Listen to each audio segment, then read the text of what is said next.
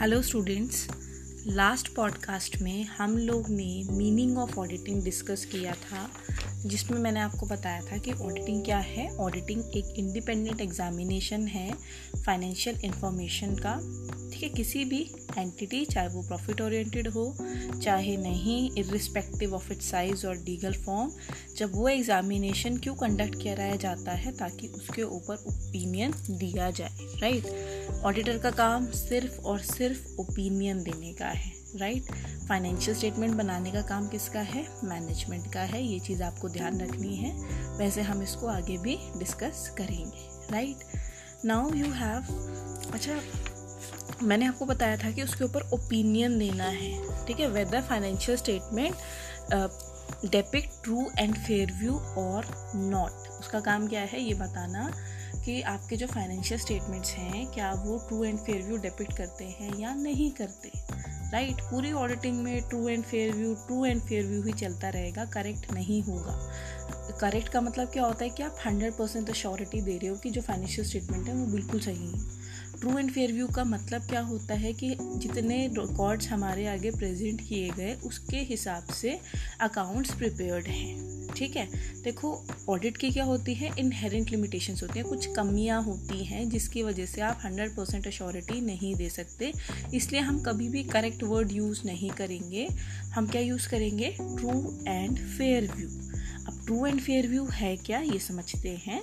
True and fair view का मतलब होता है कि जो आपके फाइनेंशियल स्टेटमेंट्स प्रिपेयर्ड हैं, वो क्या है? Free from material misstatement misstatement का क्या मतलब होता है कि डिफरेंसेस होना, जो एविडेंसेस देखो बच्चों, मैंने क्या बताया था कि हम लोग क्या कर रहे हैं फाइनेंशियल स्टेटमेंट्स की चेकिंग कर रहे हैं एग्जामिनेशन कर रहे हैं। ठीक है, किस बेसिस पे चेक होगा?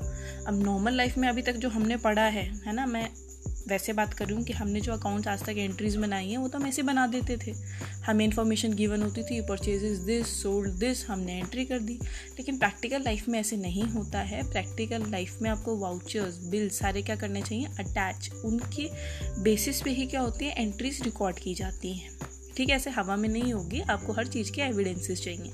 इन्हीं एविडेंसेस से क्या करता है ऑडिटर मैच करके पूरा एग्जामिन करता है। राइट तो अगर डिफरेंसेस होते हैं एविडेंसेस कुछ और कह रहे हैं फाइनेंशियल स्टेटमेंट कुछ और कह रहा है, उसको हम क्या बोलते हैं? मिस स्टेटमेंट बोलते हैं। ठीक है? या किसी भी तरीके की गड़बड़ होना राइट उसको हम क्या बोलते हैं? मिस स्टेटमेंट मिस स्टेटमेंट दो रीजंस की वजह से होती है वेदर ड्यू टू फ्रॉड और एरर फ्रॉड फ्रॉड का मतलब हमारा क्या इंटेंशन देखो इंटेंशंस का गेम होगा।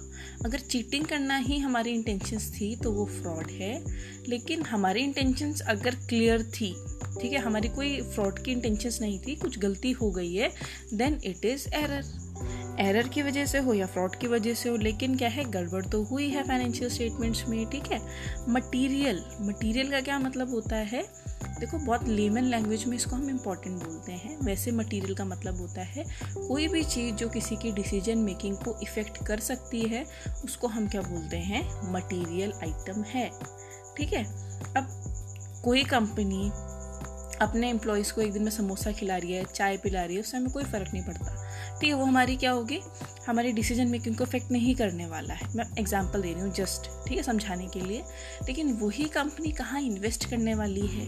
कहाँ पैसा लगाने वाली है? उस कंपनी के और चीज़ें इन्वेस्टमेंट क्या है? क्या एसेट ले रही है?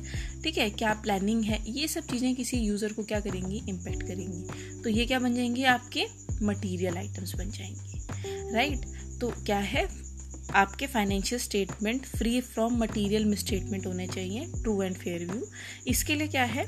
देखो ट्रू एंड फेयर व्यू के लिए क्या इंपॉर्टेंट है कि जो आपने फाइनेंशियल स्टेटमेंट्स प्रिपेयर किए हैं, वो एक्सेप्टेबल पॉलिसीज़ है ना? आपने क्या किए हैं? फॉलो किए हैं और वो कंसिस्टेंटली अप्लाइड होनी चाहिए। अब इसमें छोटा सा एग्जांपल है कि मैं किसी एसेट पे depreciation S L M basis पे दिखाती हूँ तो मुझे एस एल एम बेसिस पे दिखाना पड़ेगा वो। ऐसा नहीं होगा कि मैं किसी एक साल में एस एल एम पे दिखा रही हूँ, दूसरे साल में डब्ल्यू डी वी पे दिखा रही हूँ। ठीक है? हाँ इसमें हमने ये पढ़ा था कि अगर आप कोई पॉलिसी चेंज करना चाहते हो तो वो किसके बेनिफिट के लिए होनी चाहिए? एंटिटी के बेनिफिट के लिए होनी चाहिए। और अगर आप चेंज कर रहे हो तो उस चेंज का जो इम्पैक्ट आएगा, उसको आप पीएनएल में रिकॉर्ड करोगे। मतलब प्रॉपर तरीके से होगा। ऐसे नहीं होगा कि जब आपका मन, आपने डब्ल्यूडीवी दिखा दिया, आपने उसको एसएलएम पे दिखा लिया तो पॉलिसीज़ क्या होनी चाहिए? कंसिस्टेंटली फॉलोड होनी चाहिए। Then financial statement have been prepared as per relevant regulations जो भी रेगुलेशंस हैं, उसके अकॉर्डिंग ही आपने फाइनेंशियल स्टेटमेंट्स प्रिपेयर किए हैं, ठीक है? Then there is an appropriate disclosure of all material items ठीक है? जितने भी मटीरियल आइटम्स हैं, उनका आपने प्रॉपर डिस्क्लोजर किया है। अब इसमें मैं छोटा सा एग्ज़ाम्पल आपको दूँगी कि मान लो हम हायर परचेज पे क्या कर रहे हैं, कोई एसेट खरीद रहे हैं। हाई परचेज आपको पता है, हम यहाँ पे डाउन पेमेंट देते हैं और बाकी की जो इंस्टॉलमेंट्स होती हैं मतलब बाकी की जो आपकी रिमेनिंग अमाउंट होती है, उसको हम इंस्टॉलमेंट में पे करते हैं। ठीक है? यहाँ पर हमारे पास पोजेशन ट्रांसफ़र होती है नॉट ओनरशिप ओनर हम कब बनते हैं? जब हम लास्ट इंस्टॉलमेंट दिखा देते हैं।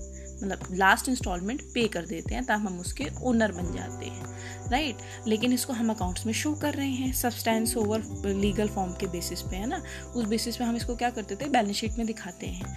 लेकिन हमें वहाँ पर मेंशन करना पड़ेगा कि जो एसेट हमने बैलेंस शीट में दिखाया है, ठीक है, वो हमने हायर परचेजेस पर खरीदा है। उससे क्या हो जाएगा? यूज़र्स को क्लियर हो जाएगा कि हाँ ये एसेट अभी इनका नहीं है, इन्होंने हायर परचेजेस पर खरीदा हुआ है, इसकी कॉरेस्पॉन्डेंस लाइबिलिटी भी चल रही है।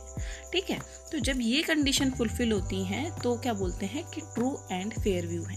पॉलिसीज़ कंसिस्टेंटली अप्लाइड होनी चाहिए, आपकी financial statement as per regulation बने बने होने चाहिए, और मटीरियल आइटम्स का अप्रोप्रिएट डिस्क्लोजर होना चाहिए। ठीक है? तब क्या होगा? आपके जो फाइनेंशियल स्टेटमेंट्स हैं, वो true and fair view depict करेंगे।